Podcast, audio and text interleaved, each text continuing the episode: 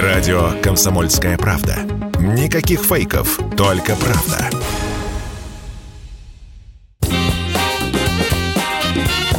Был бы повод. Здравствуйте, я Михаил Антонов. Эта программа «Был бы повод». 1 мая на календаре и обзор событий, которые происходили в этот день, но в разные годы, вы услышите в сегодняшней программе. 1836 год, 1 мая. В Петербурге проходит премьера пьесы Николая Васильевича Гоголя «Ревизор». Я пригласил вас, господа, с тем, чтобы сообщить вам пренеприятное известие. К нам едет ревизор. Как ревизор? Как ревизор? Ревизор из Петербурга инкогнито. «Ревизора» играют в Александрийском театре. Перед этим о грядущем спектакле активно рассказывают в прессе, в пушкинском журнале «Современник» и в газете «Новости Санкт-Петербурга». День премьеры – Николай Гоголь появляется в театре бледный, у него спазмы желудка от волнения. К писателю подходит всего несколько человек. Дело в том, что друзей у него немного, а вот недоброжелателей полный зал. Занавес поднимается, начинается спектакль, и Гоголь приходит в ужас. Актеры наряженные, загримированные, появляются на сцене в париках, говорят громче, чем обычно, ошибаются. Пожелания и рекомендации автора забыты начисто, и Гоголь уже не узнает своей комедии. Я сам тоже, я не люблю людей двуличных. Мне очень нравится ваша откровенность, радушие. А я, признаюсь, больше бы ничего и не требовал, как только оказываю мне преданность и уважение, да. Однако, находящийся в царской ложе Николай I активно реагирует на шутки, смеется и аплодирует. После спектакля император произнесет знаменитую фразу Всем в пьесе досталось, а мне более всего. После спектакля друзья писателя пытаются разыскать Гоголя, но он уже сбежал. Он считает, что постановка провалилась. Но, как покажут далее события, публика действительно рвется на этот спектакль. Рвется в театр. Билеты раскупаются молниеносно у перекупщиков, а пьеса становится все более спорной. Консерваторы считают Гоголя чуть ли не революционером, подрывающим устои существующего порядка. Либералы, напротив, восхваляют отвагу Гоголя, который обнажает сущность царского режима. Сам же Николай Васильевич продолжает пребывать в ужасе, потому что он не пытается ничего подобного в своей пьесе сказать.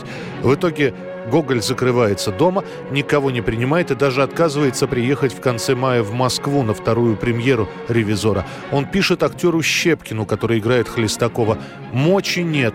Делайте, что хотите с моей пьесой, но я не стану хлопотать о ней. Мне она надоела так же, как и хлопоты о ней».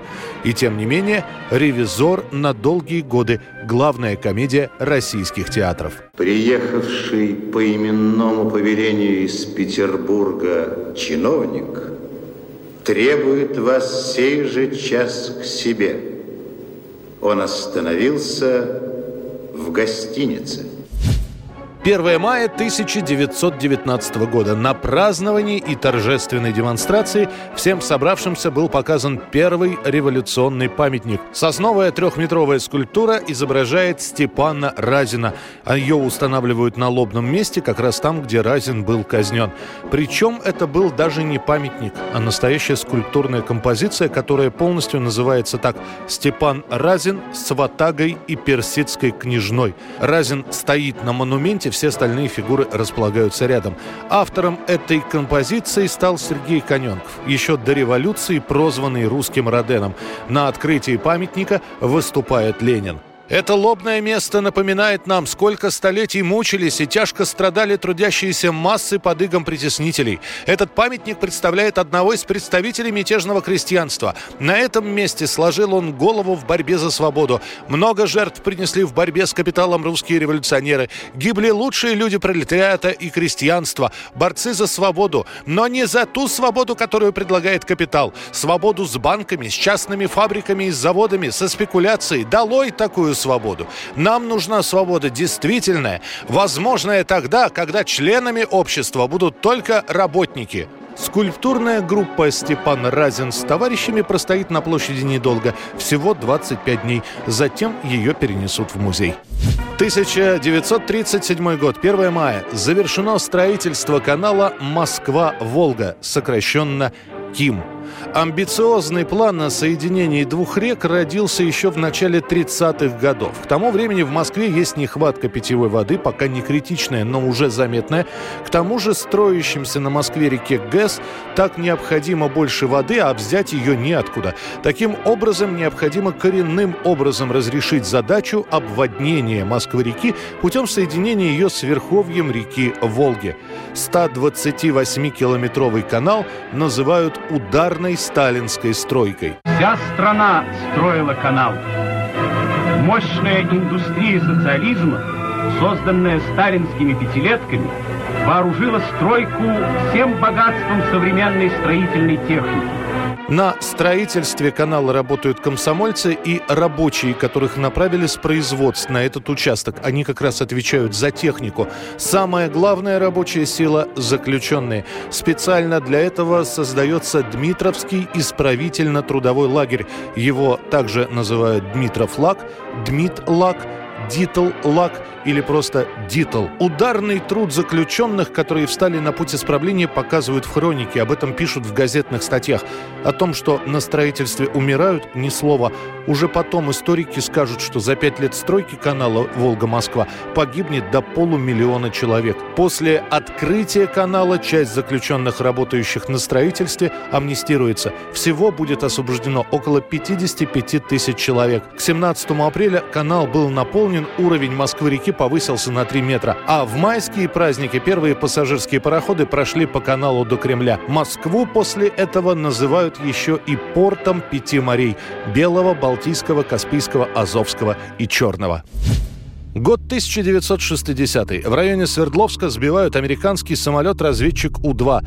Арестован пилот Гэри Фрэнсис Пауэрс. Самолет летит над Советским Союзом, люди празднуют Первомай, и пересечение границы расценивают уже больше, чем провокацию. Наши ПВО замечают У-2 почти сразу, однако перехватить его самолетами, перехватчиками и высотными истребителями не удается из-за большой высоты полета нарушителя. В воздухе нарушитель воздушного пространства СССР СССР. Возможно, у него на борту атомная бомба, хотя я лично в это не верю.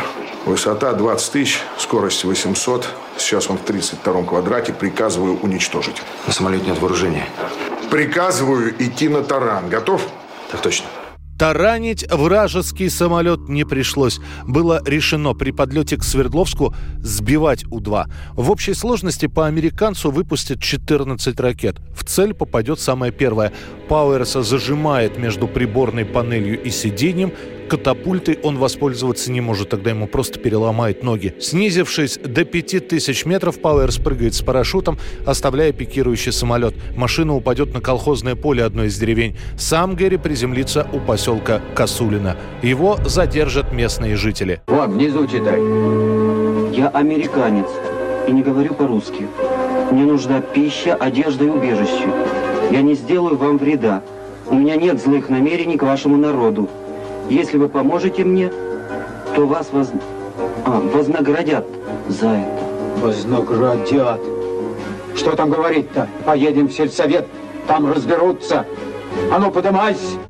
Далее начинаются переговоры о судьбе пилота. Советская сторона обвиняет Пауэрса в шпионаже, обращая внимание на огромное количество фотоаппаратуры, которая была установлена на самолете. Американцы с самого начала говорят о том, что пилот производил исследование погоды, брал пробы воздуха в верхних слоях атмосферы в районе советско-турецкой границы, и из-за неисправности кислородного питания пилот сбился с курса.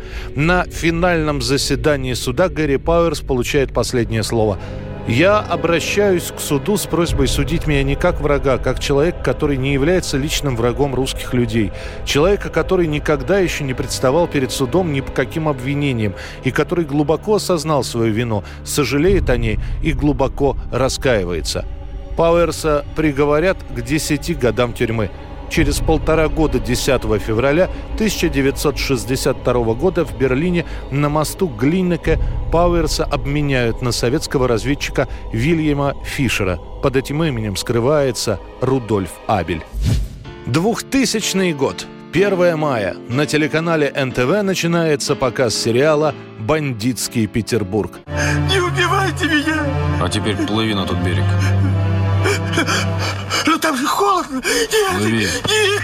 Нет! Нет! Сериал снимают по книгам Андрея Константинова. Режиссером становится создатель «Собачьего сердца» и «Афганского излома» Владимир Бортко. Снимают быстро и в естественных интерьерах. Для массовки приглашают людей с улицы. Иногда, говорят, приходят и настоящие бандиты, которые в перерывах консультируют создателей по тому или иному эпизоду. Людей вокруг мало. Работать не с кем, одни кретины. Оттого и бардак в стране. Ради экономии бандитский Петербург снимают на видеопленку. Она дает меньшую четкость изображения, но стоит дешевле. Дублей почти не делали. Не зря режиссер подбирает опытную команду. При этом актеры, по сути, снимаются за копейки. Например, исполнитель роли второго плана Олег Басилашвили получал 100 долларов за съемочный день. Исполнитель главной роли Дмитрий Певцов в день зарабатывал 300 долларов. Они с Арменом Джигарханяном были одними из самых высокооплачиваемых актеров в сериале. После выхода «Бандитского Петербурга» одна из самых популярных песен в стране «Город, которого нет», которую написал и исполнил композитор Игорь Корнелюк. Там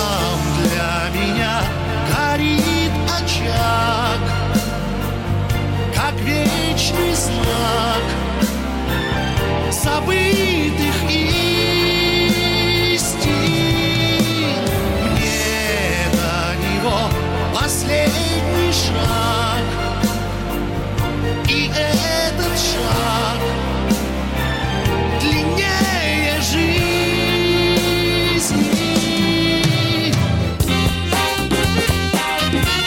Был бы повод.